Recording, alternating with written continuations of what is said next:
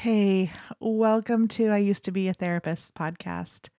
This is the eighth episode in the Transformation Project, and I'm so looking forward to sharing this with you. But first, I'm kind of wondering if you have had a summer like mine. Time for me seems to be going so fast, but I seem to be falling behind. I'm not sure what's happening, but life gets in the way sometimes, I guess, and I'm learning to just take deep breaths and let all the things fall into place just as they are intended to.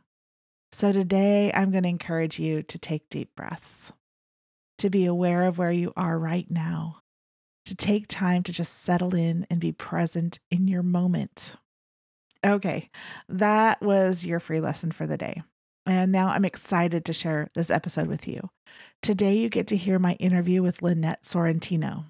Lynette is a mom of two grown children, and she lives in Nebraska with her partner, and she loves to play outdoors with her grandkids. In her career, Lynette has been very successful in network marketing over a long period of time and has taken all of those years of experience and put together a coaching package developed specifically for women and moms who are entrepreneurs. She created this to help others learn to find balance and reduce stress as they're building their business. And I'm sure you want to hear more about that. But Lynette also has a life story, a hard story. But there is redemption at the end, and I am always amazed by that. I know you will be blessed by this story, and I hope this adds value to your day. Let's listen in. I'm Dr. Wendy Bruton, and I used to be a therapist. Welcome to my podcast. Each week, I'll be sharing life, stories, interviews, and information that I know will be of value to you and to your life and to the lives that you touch. If you need a therapist or just someone who used to be a therapist, I hope that this is a place where you feel valued, valuable, and learn to move forward from what you used to be. I'm so glad you're here.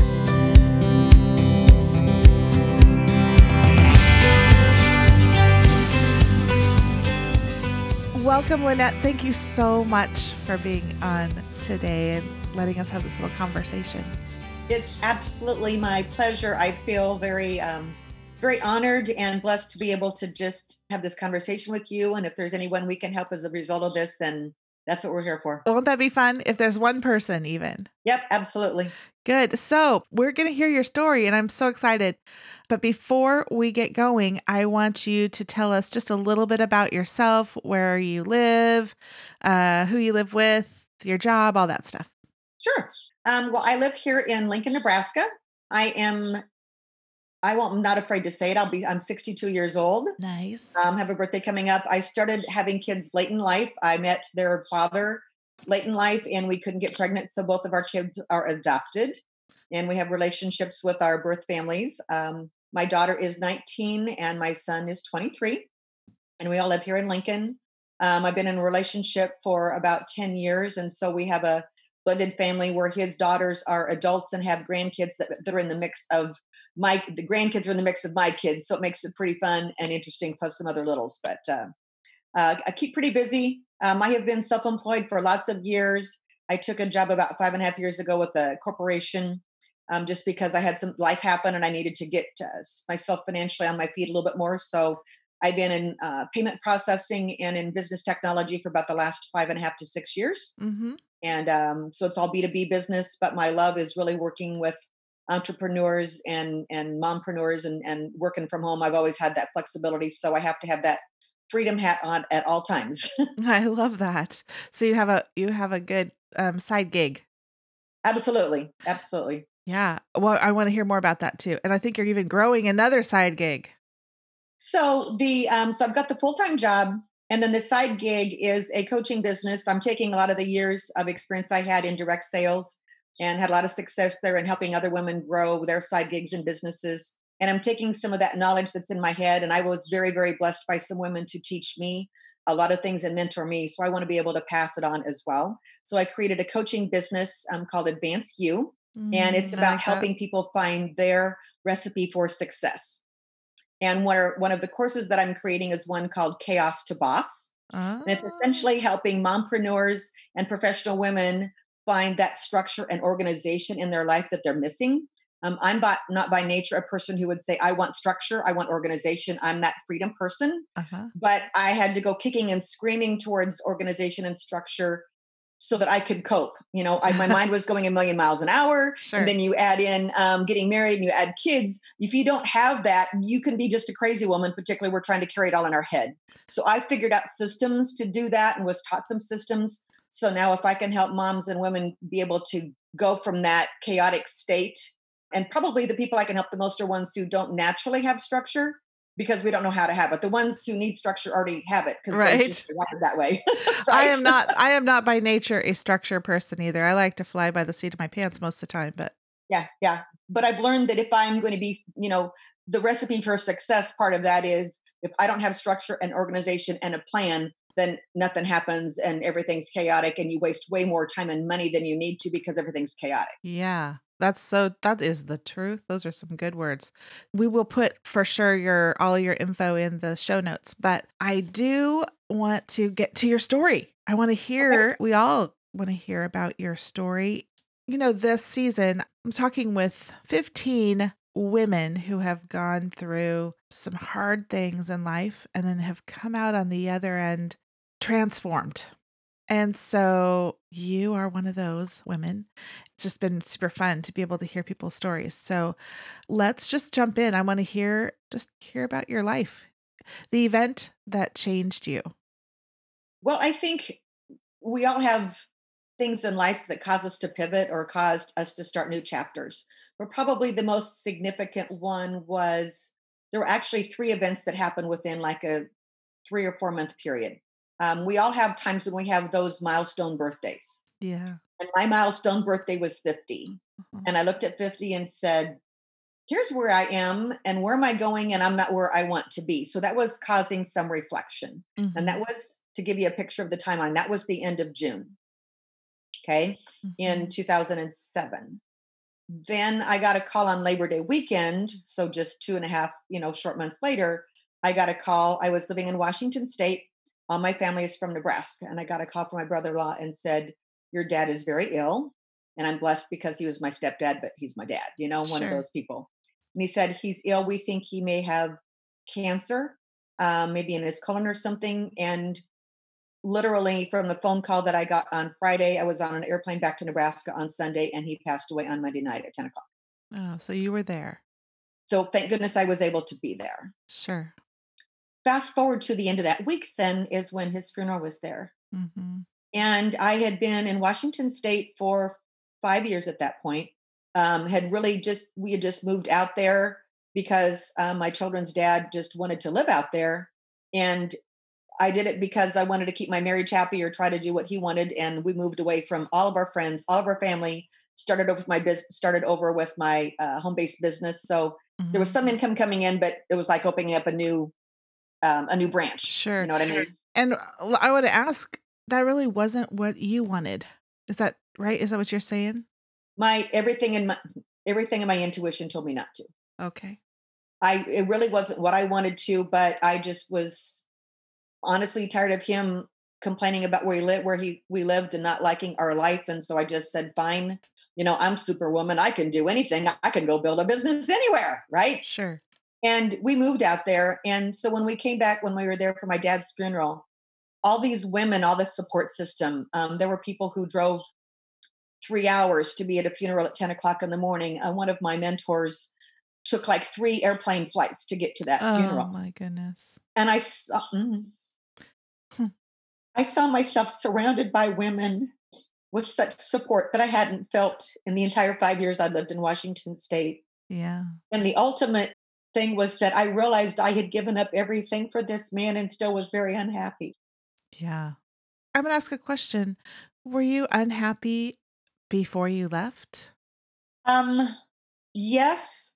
I think, I don't think our marriage was all that good. It was one where, you know, I think we, ironically, I I'm a believer in visualization and affirmations and creating goal posters. And so I created this great goal poster that he was on that goal poster. He filled a lot of the check marks on the goal poster.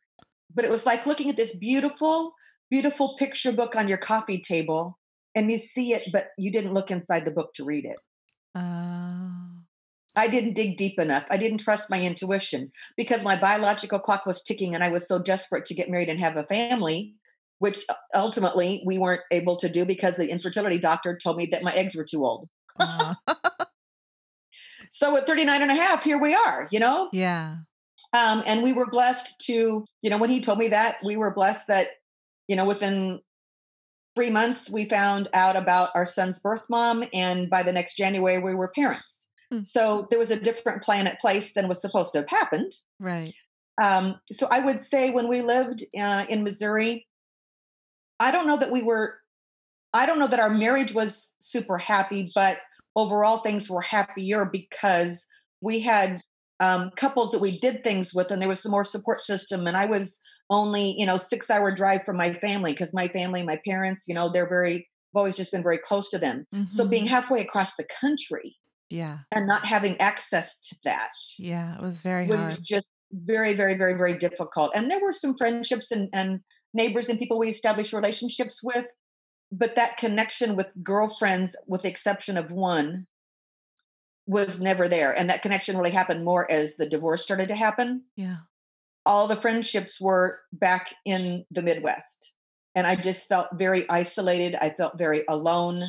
And I started to question some, you know, that that was that aha moment that I had when my dad passed away Right. And I just marinated on it for a while. And Mm-hmm. I just felt like I was supposed to come back to Kansas City to work with some of my team. And that was the beginning of December. There's some things that happened over that weekend that just kind of became some revelations like, you've given up everything, you need to make some changes. And there were just some confirmations with conversations, etc. I came back to, Ken, to um, Washington, sat down and had a conversation with him and then the next morning, and our son had been ill, not feeling well. The next morning, he took our son to the doctor and he was diagnosed as a type 1 diabetic. So that was a Oh. whole nother shift. Oh, so there's another like compounded. It was the triplet. You know, we had me turning 50, my dad passing away, and then my son being diagnosed um, as a type 1 diabetic. I mean, it was just everything just went. And that was all in 07. And then my dad passed away in 07, and then Tanner was diagnosed. So that's when everything just started falling apart with the economy at that point. So everything just Right. blew up and we found ourselves with um, over our head in our house and subsequently needing to file bankruptcy and and but that was really the pivotal moment was really i had given up everything Yeah. um, i was not happy before but at least i had the people around me Right. but then going out there to be so isolated yeah. i i just was all alone i just felt all alone Yeah. So you had felt very connected because you had all of these people around you and the people who loved you and a, and a tribe, basically, right? exactly exactly And then you get there and you have all these things, all these hard things that you have to experience, and you don't have a tribe and you realize it. absolutely Yeah. and it was because you our, our son had we just had, had behavior challenges and a lot of variety of things that happened with our son and i was supporting the family and he was trying to decide what he wanted to do with his life as far as a career or starting a business and so literally the feeling that i had that weekend i went back to kansas city in december was like i felt like the all the burdens of the family were on me and i was crumbling underneath the weight it was the emotional the financial the spiritual all the support of everything was on me and Yeah. i i was just i got to a point i was crumbling You were crumbling. So I want to know was there here you are, you know, in this place was was there a moment in time that you just knew things were not going to be the same? well certainly when my son was diagnosed as a type 1 diabetic i went life was our life as we know it will change forever has changed forever Yeah, because of the education and maintenance and the and the risks and, and just having a diabetic sure. but I also just knew that when I was at my dad's funeral and I just looked around and said, I've given up all my life and all everything for this person. I'm very unhappy. I knew life wasn't going to be the same because I am one of those people who will be very tolerant and and I will sometimes I'm very patient. When I have a goal, I'm very impatient. I just go after it. But in other circumstances, I'm usually pretty patient and I'm not I will put up with things or whatever. But after, but then once I see something and make a decision, it's like, bam, pivot, make a change. Mhm. Once I kind of recognize it. And at that point, that's really kind of realized one, we need to address some things with this marriage, or else it needs to go, or we need to move back to Nebraska, or we need to end it, or whatever. I wasn't sure what it looked like, but I knew that I could no longer go on because I think it's like it's like the pretty woman moment. Once she realized that she didn't have to live in the way that she did, her brain was changed. She could never go back. No. I think that's really true. When you have this like kind of an aha moment or a Mhm. an awakening in some Mhm, ways mhm. that you can't not know it anymore. You can't you can't go you just can't go back. It's like once you learn how to walk, you can't go back and crawl.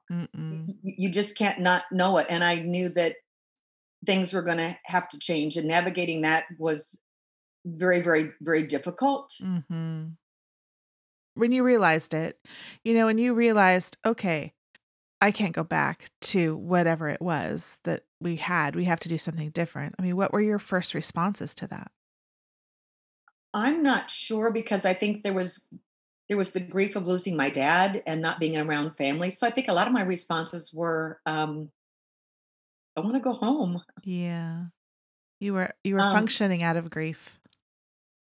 Yeah, and that's so I think between that and just the whole grief, I don't know if I remember a lot of those initial responses other than I want to go home. I've done to be where it's comfortable, have people around me because it was like a double grief. It was losing my dad with so many incredible memories as a stepdad, but at the same time, the grief of realizing that this marriage that I have is really not at all where I want it to be. And and what do I do with that and where do I go with it? And even though I could see where it needed to go, we had to make decisions together and he and I were not on that same page. And there was just a there was just a whole jumble of, of emotions around that. Yeah. A lot of emotions around that. Yeah. And so, your first response is I just need to go home. And what did you do?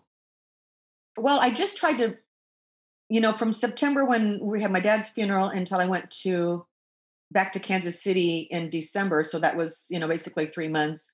I was just trying to maintain, exist, and try to keep my head above water. And and I just started connecting more with my friends. I just Mhm. became more intentional about connecting with those people that I had lost touch with. Sure. So I, I started reaching back out to them, and that's where that started. hmm Then when I came back to Kansas City and realized that, you know, we really have some issues with our marriage here, and I realized all the burdens and all that because I'm just a strong person, so I'll just take stuff on without realizing what those how many burdens I'm taking on my back. hmm And so that was probably the major aha of all these burdens I was carrying and that I didn't have to be carrying them. And then I needed to have a conversation with him. And he reacted in a very fearful way. And what does this mean for me? And what is what do you want? And he was day to day wanting answers when I was just trying to have a conversation about how I was feeling and resolving it. He then wanted immediate answers that I didn't have. And I said, I don't have answers. I'm trying to figure this out one day at a time. And of course, the next day our son was diagnosed as a diabetic and so the sh- in my head the sh- focus had to shift towards caring for our son we needed to put us uh, to the side and focus on our son and all this new transition of his life that at 10 years old he has to prick his finger five to six times a day Right. and, and a whole new life change and their dad didn't want to do that he was still out talking to me every single day wondering what this meant for his life and i went you just need to chill about this. And so the more he kind of came at me with that, the farther he pushed me away. Yeah. The farther you went away. Exactly. Yeah. So then what happened?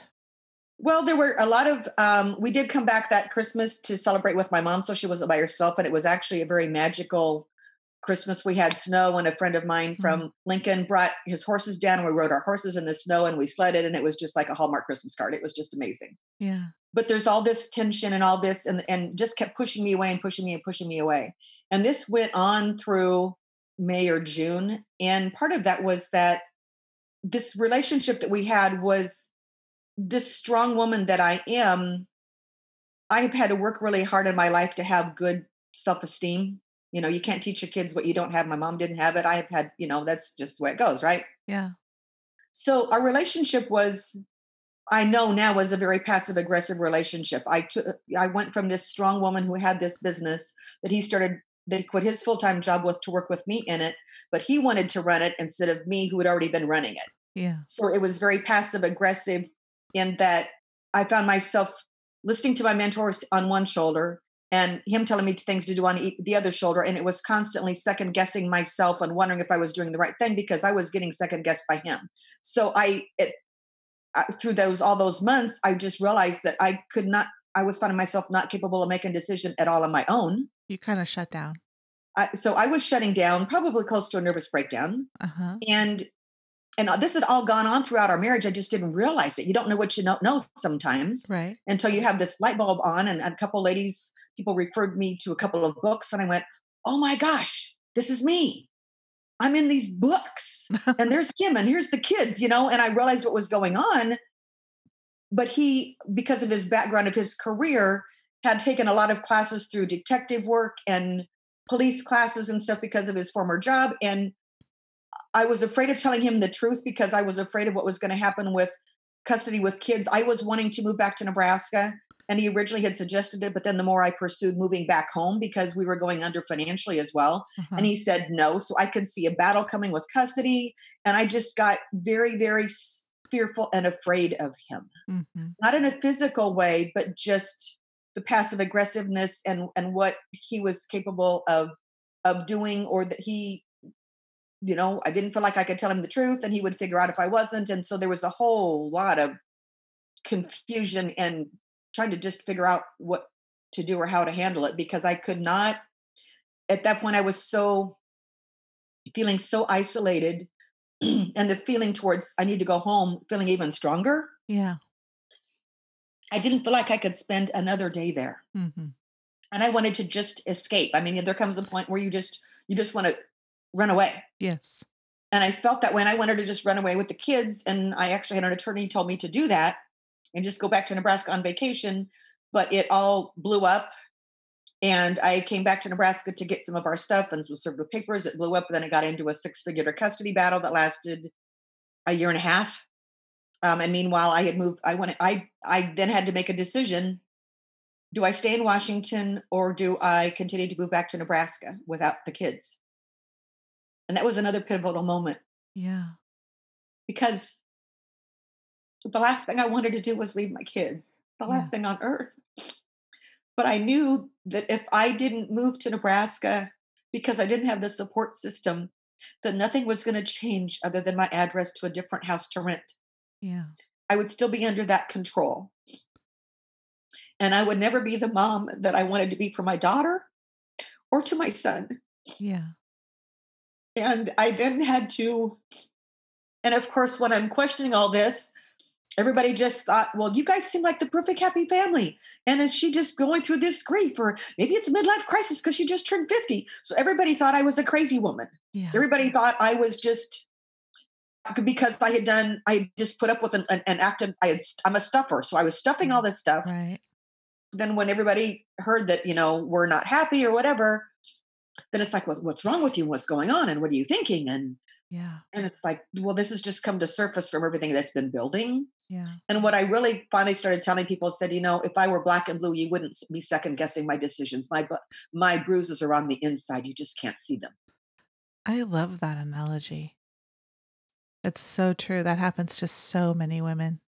It happens and you don't and and it's very you cannot prove that you can't and there was alienation going on. There were things that i know that were said to the kids they would have never come up with those words on their own. Mm-hmm. and of mm-hmm. course those were denied. You know i grew to a point where i hated him. Mm-hmm. now fast forward from 08 to now we can have civil conversations. I'm not afraid of him. You know it looks different but that's the way i felt. Sure then. Back then and and you can't you can't prove those things in a mm-hmm. court. You can't prove those things. No. So i want to talk a little bit about I want to talk some more about the impact of your relationships. So you were saying that people were like, "She's crazy. What's happening?" Or she's fun- she's just functioning out of her grief, or she something's going on, like midlife crisis, or whatever it was that they were saying. Did you lose friends? Did you gain friends? Did you get clear well, about who your friends were, or what? Good question. So the people in my closest circle, the couples that we did things with when we lived in Missouri, they're all still my very dearest, closest friends. Mm. I've known them for over 20 years. Sure.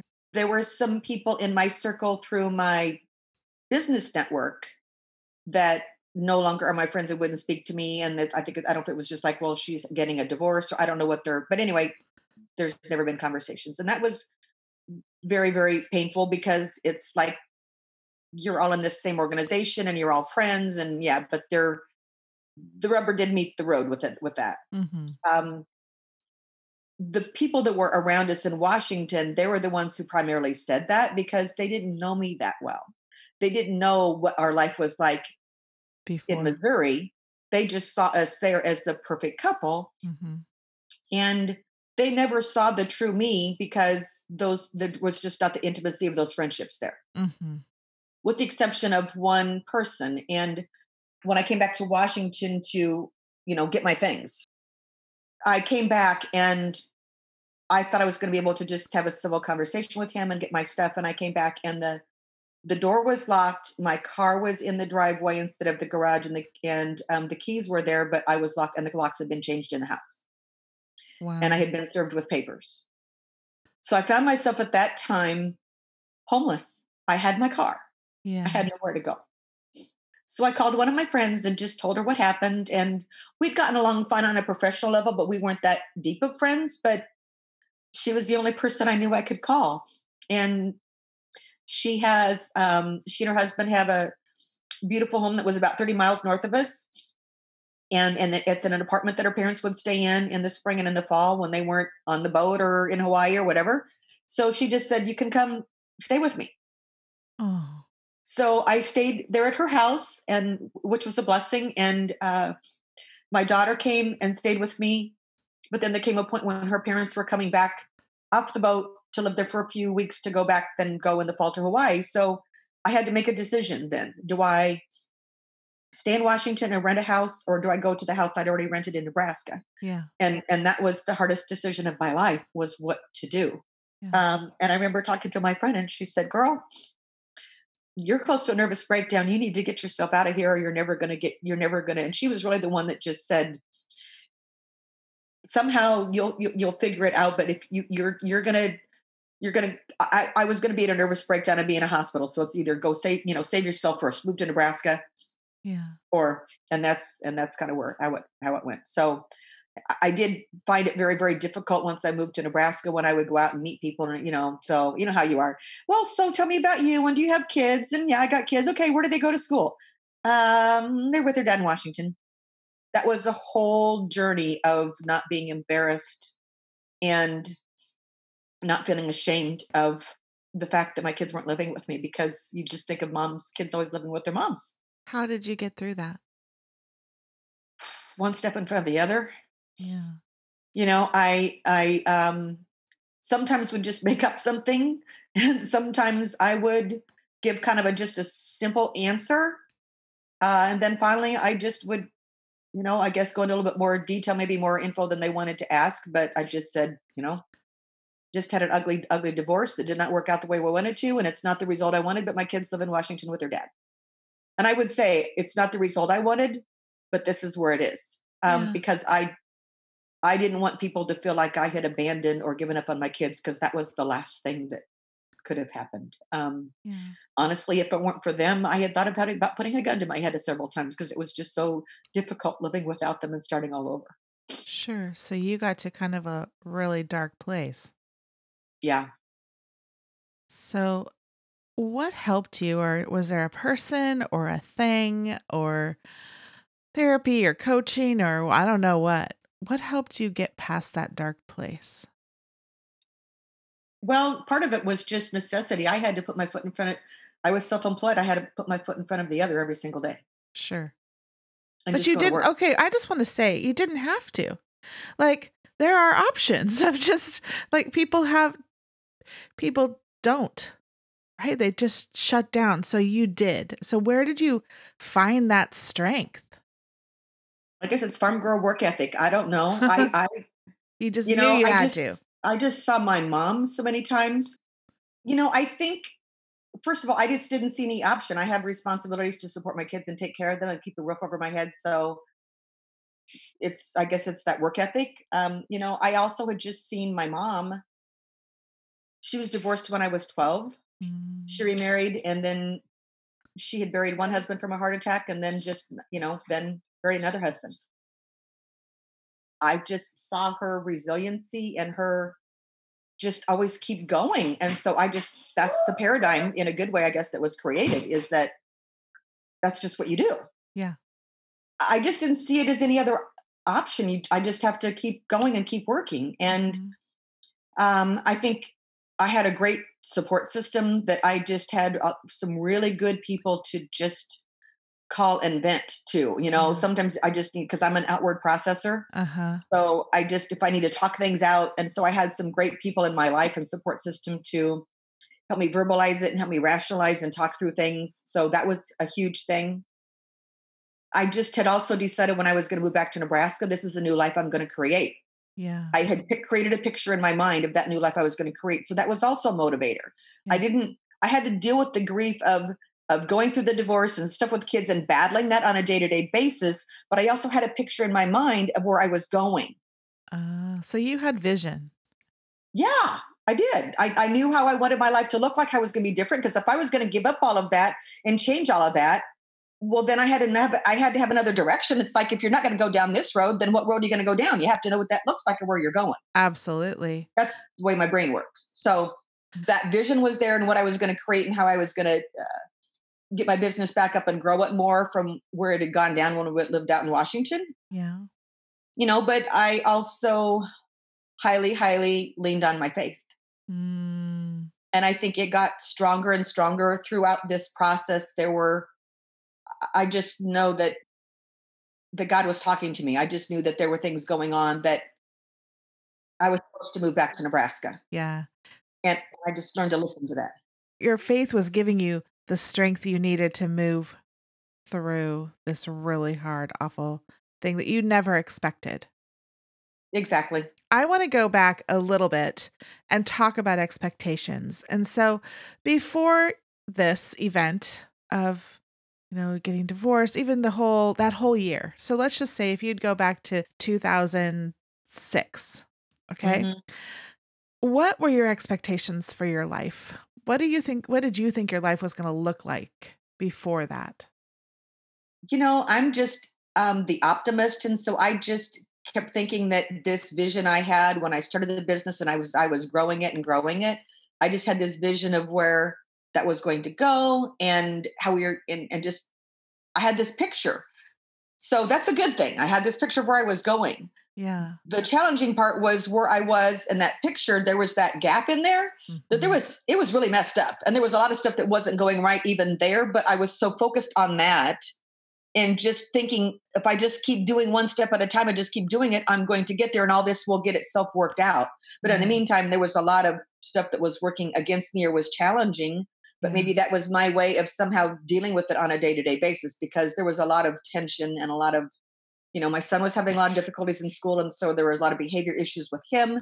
And then you get that didn't help the marriage at all. I mean, there were nights I couldn't wait to go for him to go to bed so I could have a Manhattan Yeah. you know course. so there were Of probably course. some self-medicating things going on there and uh, how was that affecting our daughter and then all the things of the finances and so there was just my so much. expectation was still that i'm going to come out of this and i'm going to rise and this is going to turn out okay because i expect that of myself hmm I love that. I think that sometimes people just keep going even when, and they keep going and doing the same thing over and over again, right? They just keep going and they feel like they're going to get to some place that they're not headed toward. I don't know if that makes sense, but they're right that they're going to they're they're moving in life and they believe that they have a direction that they're headed but they're not headed in that direction and and i often say like nothing changes if nothing changes. Yes. And i think i was on that treadmill of just expecting something to change because i was going to will it to where i was going to figure it out or or whatever and had those life events with me turning 50 and tanner and his diabetes and and Yeah, and my dad dying. I don't sure all of that stuff. All I, I I can't imagine what life would look like now if I mean something else would have happened because sure my faith just tells me that there would have been some other intervention if that wouldn't have been it. sure that's good Yeah. and how wonderful that you had faith to hold you, like to lean on and to know that you have something bigger than you in that. Yeah. And you know, I think that that is honestly with where we're at right now with this pandemic stuff. Yeah. I think that's what's helped sustain me now is because even when I was fearful and I didn't trust, I've always had a you know food on the table. I've always had a roof over my head. I've always had the essence the essentials of life. I'm in a much better pos- position than a lot of people are. So Mhm. that's been a huge growth in trust that things are going to turn out, even when it doesn't look like it. They are going to turn out. That is a great mindset. It's a forward thinking mindset and a faith based mindset, I guess you would say too. hmm I want to hear a lesson that you learned through this experience that you could not have learned any other way. Maybe a lesson about yourself or a lesson about your support system or just life in general.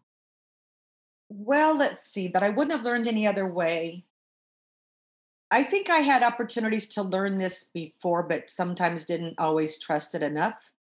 And that is listen to your intuition. Mm, I think we have been given that gift of intuition and reasoning. And I think sometimes we don't trust ourselves enough to utilize it. mhm. And I'm very, very grateful for the friendships and the experiences I had living out there. But I should have listened to my intuition in the beginning to not move and how that would impact my kids with the relationship with their grand with their grandparents, which they didn't ultimately have the relationship I wish they could have. Yeah. So I think if, if you just if we just use our intuition and trust our gut and I saw your picture and you have a t shirt that says that, like, trust your Yes, gut. I do, I do. love that. I love It's off the that. profile page. You're right. You're right. Yeah. Um, I think you know trusting that and listening to your intuition because I think sometimes when you my self esteem is in a much better place. I've worked really hard at that, but when you don't have healthy self esteem, then you're asking everybody else's for their opinion instead of trusting yourself, and only you know in your heart sometimes.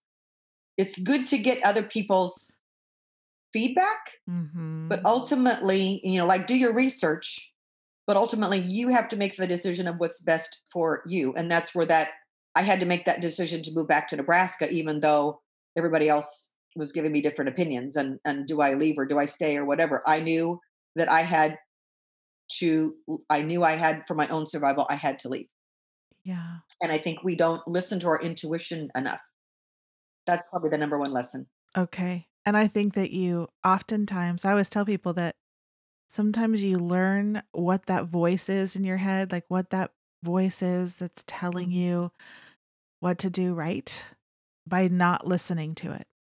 Like that's how you learn what it is. You're like, oh, that was that voice. Exactly Oh, exactly okay. exactly That- because I there's times I did not listen. I, I can go back and look at all lots of things that have happened in the course of life and chapters, and I can look back to when I trusted my intuition and when I didn't, and how those made an impact Yep. on on what happened. Um, the other thing I really learned was this magical word called boundaries. Yeah. Um, I learned a lot of things about boundaries and having those that I didn't really understand what that looked like. Those are great lessons to learn in life and hard to learn. Mhm. Hard, hard, hard. Okay, so I want to hear where you are now. Like, where are you now? How did you get through that to a place of healing and health and newness? Wow. Well, I think a lot of it was just, as we said earlier, putting one foot in front of the other, reestablishing new focus, new dreams where I wanted to go. I realized with the current business that through some of the changes of the business climate with that, as well as just age and just sometimes you just, I was, I'm very, very loyal, but it came to a point where I like, you know, this is not doing what I need to financially. I've lost the passion I had for it through probably a sequence of events. My passion was gone. So I looked at, uh, you know, pursuing a different road. A couple of those things didn't work out. And I had to swallow my pride a little bit and just go get a job, yeah. you know, and I had done a lot of networking and people knew me. So I was afraid of what people were going to think. And that was all just all me. I didn't need to worry about that. But Um, so I had to go craft and learn a new skill and new and learn a new industry and go back into business to business sales, which before I'd been in a business to consumer type of environment. I just knew, well, first of all, I said, okay, I have to find something in a career or do something that financially we had lost everything. So starting over at 50, you can't save yourself through to retirement. You know, so I was thinking of ways I could create residual incomes and have opportunities to get me out of that six figure debt I had from my divorce. My mom basically bankrolled on our credit cards. We had to, we basically took her free and clear house and put a mortgage on it that I make the monthly mortgage on it now to pay for all of that attorney's fees and all that stuff. So one, I felt a huge responsibility to my mom. You know, I had to take had to add that on. But being but no one's motivated by debt, you know. So looking at the financial burden and, and the hole that I was in, I couldn't focus on that. I had to focus on how do I want to live my life? What an example can I be to my kids? How can I rise up out of these ashes and be an example and show them how to do this, show other people to do this, and honestly, just to thrive and live the life that I dreamt of having that I hadn't lived for lots and lots of years because even though the dream was there, the, the money was not being managed, the money wasn't there. So, how can I take that, what I've learned, and pivot and learn from it and really create the financial situation where I want to be? And I've been able to uh, i'm very relationship oriented and so take those skills and and go work it in my job and and earn a very good income and be able to uh, in the last two years uh, be, partially because of the compensation program of the company i've been able to pay off $50000 worth of debt in the last two years. Wow. not including um, you know still continuing on the mortgage for my house. So again it goes back to vision. You have to have you know it's it's about you know the pain of staying the same versus the pain of change. And the pain of staying the same and never living the life that I wanted to. I mean, I moved out of a house where we had a nice, nice house in a nice neighborhood and we adopted all the orphans around and had 13 to 14 people gathering for holidays and loved cooking and all this entertaining. And I went to a place where like, I don't have this. Mm-hmm. So that's, you know, this year, later on this year, I was going to do it this spring, but it's not going to work with the pandemic. So later on this year, I'm going to buy my house that I can have those gatherings again because that's been one of the hardest things is not having the gatherings and the holidays. And so it's just keeping that dream and that vision in front of me. Yeah. And knowing that you know if colonel sanders and mary kay ash and all sorts of other people can start over at 50 i can too. Absolutely. So tell me about your your relationship with your kids and what happened. They they grew up with their dad and now so you know isn't it ironic that they they lived in Washington when we were divorced, and now both the kids are in Nebraska. That seems like some healing. Yeah. And so we were, this happened in August when things really just like fell apart. Right. Like, you know, trying to move back. I know I moved all my stuff back and all that stuff. So that following Thanksgiving, I had purchased two plane tickets for each one of the kids with unaccompanied minor passes and stuff to fly to see me.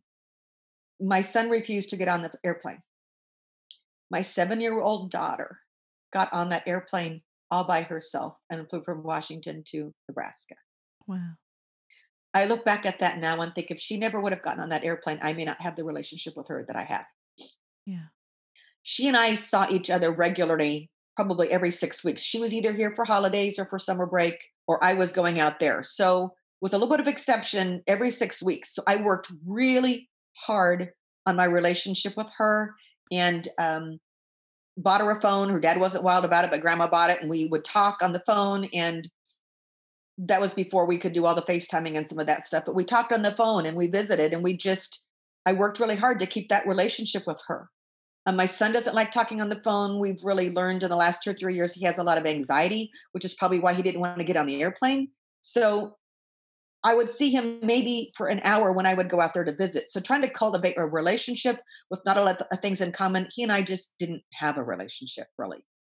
Yeah. Until about four years ago, this last January, I had just I talked to him here and there and and felt like things were open, but there just wasn't a relationship, and he was just really, really mad and angry at me because I left. Um, because they were told that I had abandoned them and I had kidnapped them and all sorts of stuff. Okay. Right. So I flew him, I met him in Denver and because he loved the Denver Nuggets. And I said, let's meet in Denver and I'll take you to a basketball game for your birthday. And that worked and created a little bit of opened the door. And then he talked about coming back to Nebraska for the summer because he wanted to pursue graphic design. And it, that was for his 19th birthday. And he came to Nebraska, got off the airplane and said, Mom, can I just live here? Can I just live with you? And I went, Well, yeah. I mean, what do you say? Right. you know? So in June will be the four years since he moved back to Nebraska. He didn't tell his dad or his sister. That's a whole other dynamic of how they felt about that. But and it's been really difficult and hard for us to build that relationship. We had to go through a lot of anger, a lot of conversations, um, learn about each other, and we'll, we're still doing it. And I had to earn his trust. I had to earn his respect, and and at the same time keep some boundaries there. And there's been yelling and screaming matches, and he's had significant health issues for the last three years that we haven't been able to find our answers for, in addition to his diabetes. So I think the I would never want for him to go through all this pain, all these health issues that he's gone through, because it's hurt my heart. It's it's just been very very painful to watch that. But I also know intuitively that if he hadn't had some of these health issues, his and my relationship would not be there because he's had to allow me to care for him and support him and be there and rely on me and know that I could be that mom that I always wanted to be for him. Yeah. I think it's pretty cool that they came to be with you in the end. I mean, I tell people this a lot like growing up time is very short in comparison to the rest of our life. And, you know, So funny you say that because I used to say he can have them for the first 17 years. I get them for the rest. Yeah. You know, a- and and I don't want people I don't want anyone who hears this to think that he is a bad man and that he was not a good dad to the kids because I know he tried very hard. Um, but I think we all have times when our lives where we just this is what we think our normal is, and we don't know if our behaviors are good or bad. And I understand him enough now that I can have conversations and not be afraid of him. hmm Um, my daughter had wanted to come back at the end of middle school, and then through some conversations with her dad, chose to stay through high school. So that was like another loss because I thought she was going to move. hmm But she graduated from high school this last June, stayed to hang out for the summer because she never had summers in Washington, so hung out with her friends. And then in September, I, you know, flew out there and we rented a truck and, you know, drove her car and drove her back and had kind of like a whole road trip driving back from Washington to Nebraska. And now she's living with me and and I love that. it's it's all it's good. You know, we've had it's been challenging for her to learn the adjustments, and we've had our challenges as well. But of course, nothing's perfect. But um, I, I'm very very blessed to have my kids here with me. Very very blessed. Yeah. And I want to know I mean, if you could go back and change anything, would you change anything? Would you change your decision to move or You know, I regret that I had to leave the kids behind, Mhm. but I don't know how I could have survived any other way Yeah. because the judge would not have let me move to Nebraska. There would not have been any grounds in his mind to move to Nebraska and bring the kids. I would have been stuck there. I would have had to make a decision in some way to leave because I knew I just I just knew that I could not survive out there. Yeah. I just knew I couldn't. So, and I've told the kids, I said, Do I regret things? Do you think it was wrong what I did? Yes, I know that. But at the time, it seemed the right decision. And that's all we can do in life is make the right decision that we think we need to at the time. Can just do the best we can. Yeah. And I said, You know, there's lots of things that I wish I would have learned from grandma and that she wish she would have taught me. But I know she did the best she could. And I have to accept that and know that that's okay and forgive her and take what I know she maybe could have taught me and pivot and just try to make it different for you guys. Mhm. I can't hold it against her because her heart was always in the right place. Mhm. Everything I've done for you guys has been for the benefit of you, right or wrong. Mhm.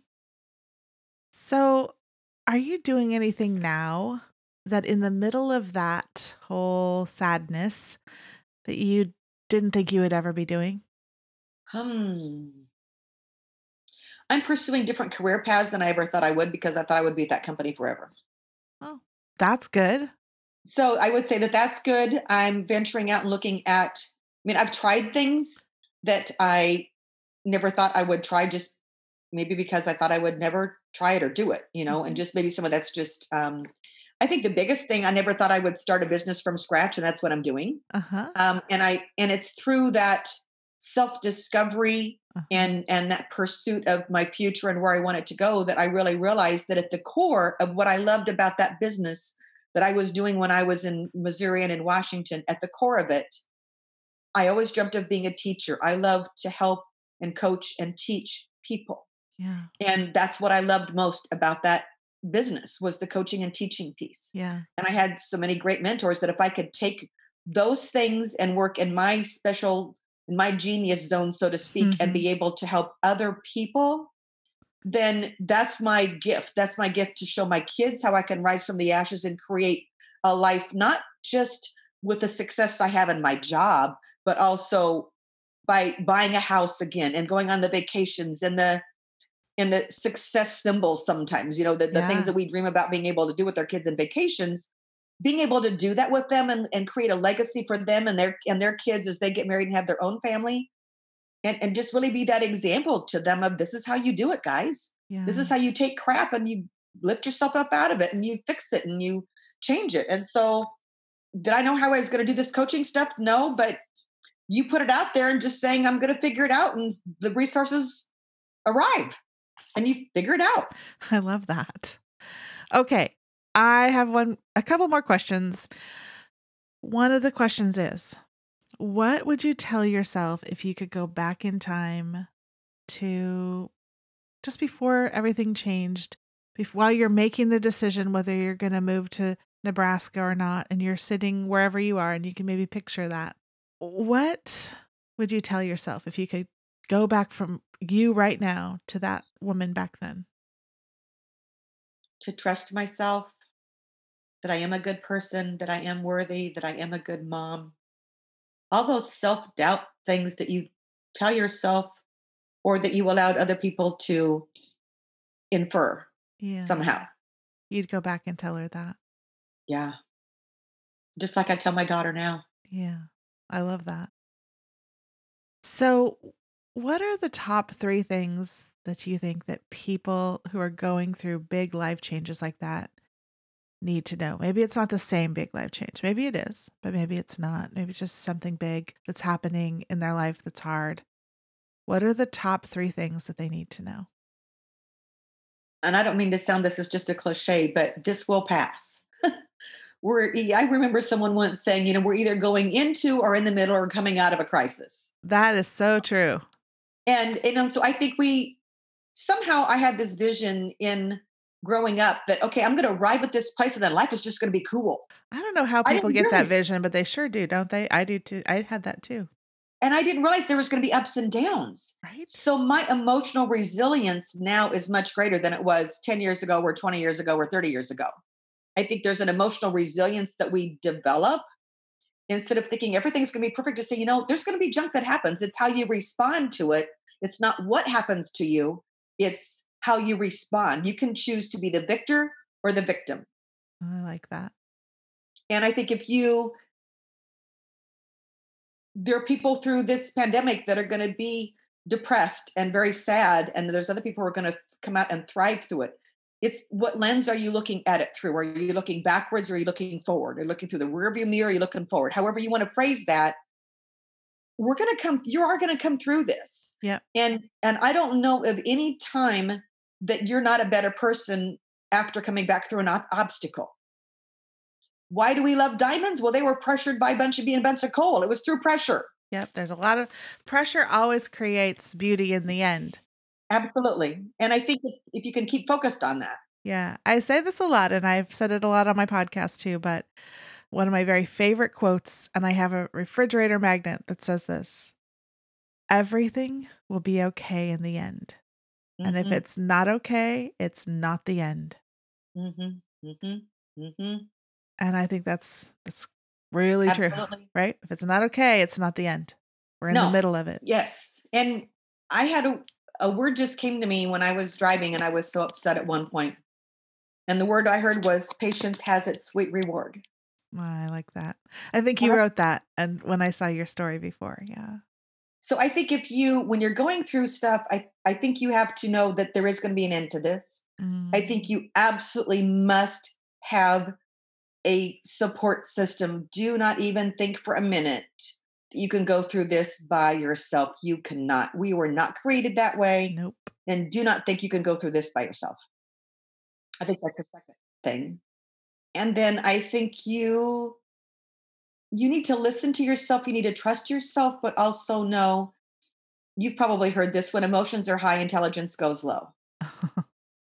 and sometimes true. we have to just slow down and and let that decision marinate a little bit. I ultimately ended up doing the thing that I thought I was going to do, but it ended up being 6 months to 9 months later. I you know, I tried to work through the process and and and I'm not saying trying to put any timeline on things, but I think that there are times we get upset or mad or we react to things and make decisions that maybe aren't the best decision if we would have just maybe thought about it overnight, even just how we respond to someone. Sure. I love that. Those are great, great nuggets of wisdom. Thanks for sharing those. Thank you so much for sharing your story and for being vulnerable with us and just telling that hard story. It's hard. Yeah, obviously by the emotions, you know, here we are 12 years later, or 11 years later, it still brings force emotions. Yes, it does. Well, it's a big deal. No, it's those are good emotions, good things to let out. Okay, I want to hear now about how we can get in touch with you, where people can find you. Um, yeah, all of that. Probably the best way would be to, um, you could reach out via email, which is uh, L Y N E T T E S O R R at Gmail. Okay, I'll put that in the show notes too. Okay. So So you could probably reach out via email. Uh, you can find me on Facebook if you want to private messenger me. Um, my uh, my coaching, I have a group as well as I'm starting up a business page, and it's Advance You, A D V A N C E Y O U. So not the university, but Advance Okay. You. Um, so um, you can reach out to me through Facebook, through Messenger, through email. Um, and you know, I know that we are when any of us have these difficulties or challenges. I think the reason it's good to tell stories is, you know, even think about a sermon. Think about stuff you don't remember all all the things that someone told you intellectually. It's the story that grabbed you. yeah, And and if someone a wise woman told me a long time ago, you know, you're going through these obstacles and challenges either one to grow yourself or two because it's going to serve to benefit someone else somewhere down the road someday.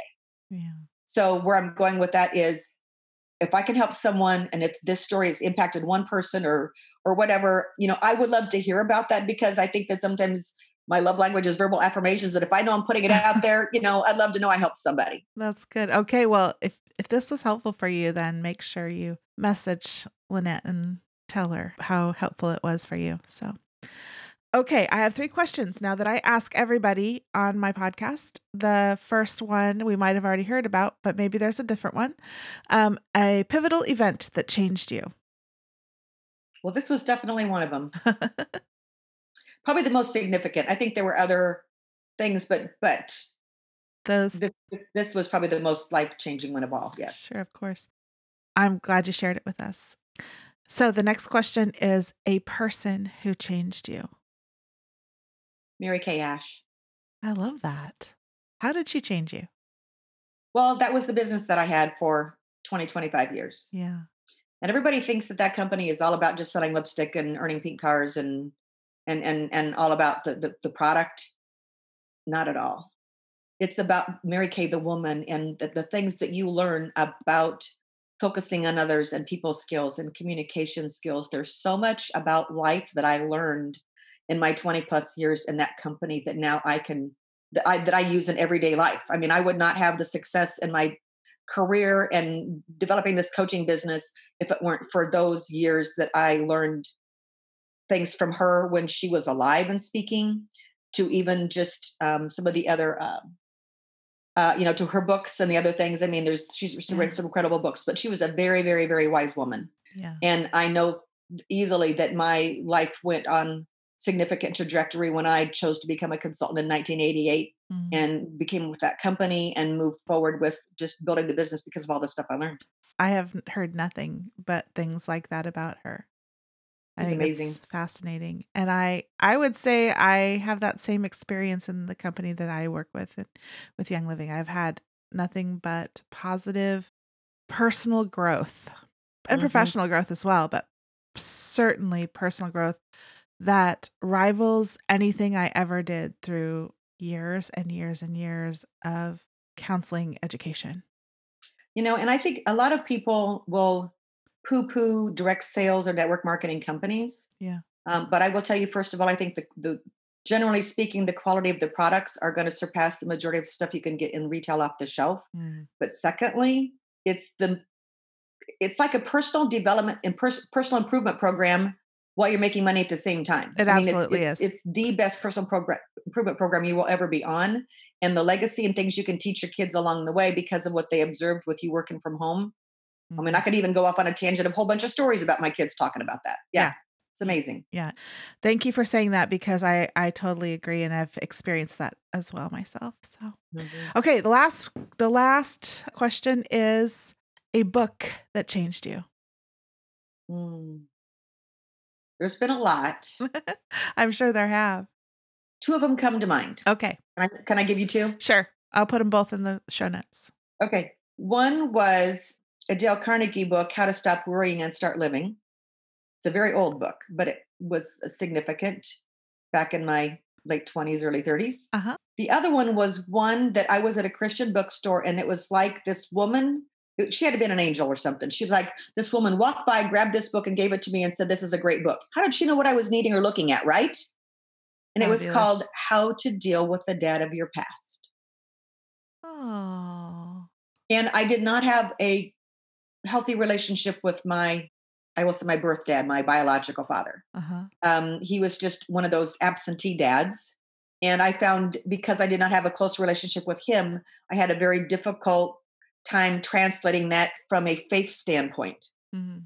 And once I read that book, that helped me transition and really understand because my grandfather was much more of a significant uh, father figure when I was younger. Mhm. So, was it no, dealing with the dad of your past? That's what it was called. Dealing with the dad of your past. Okay, I will put it in the show notes. Thank you for Um, so sharing those that. are two. And I I'm on a mission to have people read more, so I appreciate those two suggestions. I'm gonna I'll have to check them both out too. I think So- the dealing with the dad of your past is, uh, you know, I don't know if it's still in print or not, or I have no idea, but I think that there are a lot of young girls that didn't have not had a dad present. Mm, And true. and when we don't have a dad present, whether they're never been around the house or they're kind of absentee because they're just not present there, you can probably answer this, but I think it, it oversimplified. When you don't have that, you find yourself as a girl looking for love in all the wrong places. That's very true. and making lots of choices about relationships and that's maybe a whole nother book or conversation i'd like to pursue on some part in my life you know is Yeah. because i think we make a lot of bad relationship decisions because we didn't have that grounding from our dad Yep. And or we were never taught yeah, it's really true. It is very true that that happens with people without a, a real presence of a father. So Mm-hmm. Thank you so much. Thank you for sharing those three things. Thank you for sharing your story. Thank you for just being here with us today. And I'm looking forward to more conversations. I am too i'm honored thank you so much wendy for the opportunity to do this and we'll help some people out there Yep. We'll see you. We'll talk soon. sounds great Okay. thank you wendy What an honor to listen to Lynette's story. Working through such hard decisions of leaving her kiddos and working through shame and anger and pain and grief, I was struck by my own response. I wondered what kind of a friend I would have been. Would I have judged her? Would I have accepted her? Would I have questioned her? When we don't know the whole story, there is such a temptation to judge other people based on what we think the story is. This was a good reminder for me. I believe we all do the best we can in the situations we're in. No one can look at our life from the outside and know why we do what we do. She made a choice to be healthy, and in the end, it turned out to be the best choice she could have made. Her relationship with her kids has grown and developed into a growing positive connection. And I love that. I love that she was able to model health for her kids. And the thing that stood out to me in the interview the most was a theme that went all throughout the conversation. We need our people. We were created to be in community, surrounded by supportive and present people who know us, who love us for who we are, who know the good and the bad and still love us. People who are not going anywhere and who you can add value to as well. We need to be part of a collective, a community, a tribe. When we are taken away from our people, we cannot be authentically ourselves. So, my story is that my husband and I have a tribe. We call ourselves the Gang of Eight, four couples who do life together.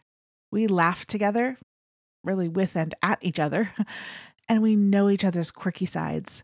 We cry together and tell each other our successes and our failures. We talk about marriage and faith and kids and even politics, which, by the way, we don't all agree on any of that stuff. But we celebrate everything together. We love each other, and we all know that no matter what, we will be accepted. The beautiful and the ugly in our lives, we bring it to each other and feel secure. I can't tell you how blessed I am to have this group. And this kind of commitment and vulnerability and acceptance takes time. Lots of time, more than a decade. My advice to you is go find your gang of eight. Go find them and don't let them go. You know, Lynette realized that she was alone and that she was going to die inside if she was without her support. We all will. We need people. So, who are your people? Do you tell them how thankful you are for them? My advice again invest in them. Invest time and emotion and energy. Allow yourself to be vulnerable and don't let go. I'm so glad you joined us. Make sure to subscribe so you can get all the episodes. And you can help support our podcast by clicking the support button in the show notes or going to our website, essentiallybetterlife.com. Follow me on social at Essentially Better Life and check out my website for all kinds of information on business and personal coaching, my book, and even some great stuff on essential oils. Thanks for listening. Blessings and be well, my friends.